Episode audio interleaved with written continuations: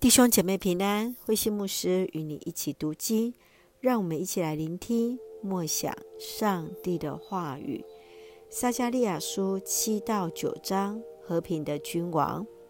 撒迦利亚书七章，上主来责备那虚假的进食，以及以色列百姓的叛逆，导致后来他们的流亡。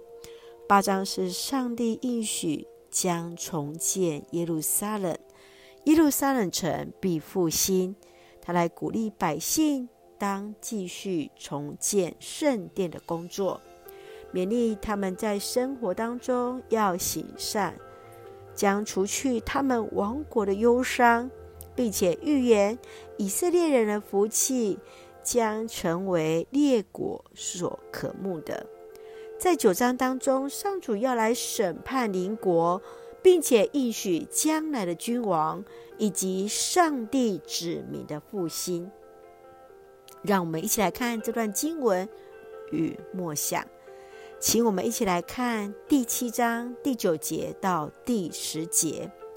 我早就命令我的子民，你们要秉公行义，要以慈爱怜悯相待，不可欺负寡妇、孤儿、外侨。或贫穷的人，不可蓄意加害别人。北方伯特利人派代表来到圣殿，求上主赐福，并且询问圣殿的重建就快完工，是否有需要再继续禁食哀哭呢？然而，先知并没有正面回应他们的问题，反倒指责他们外表的禁食。却是心硬如石，没有照顾他们当中的软弱者。信仰必须要与生活相称。你认为在生活中要如何活出上帝所喜悦的信仰方式？继续，让我们来看第九章第九节：西安的居民啊，要欢喜快乐；耶路撒冷的人民啊，要欢呼。看。你们的君王来了，他得胜，凯旋而来，却谦卑谦虚地骑着一匹驴，骑着一匹小驴。撒迦利亚得到上帝的启示，来看见那和平的君王将要来临，开启那和平的国度。这位和平的君王是公义的王，是得上主拯救的王。也是谦虚的王，这些都在耶稣基督的身上实现了，是人得以与上帝恢复那合宜的关系。亲爱的弟兄姐妹，你会在生活中如何成为那和平之子呢？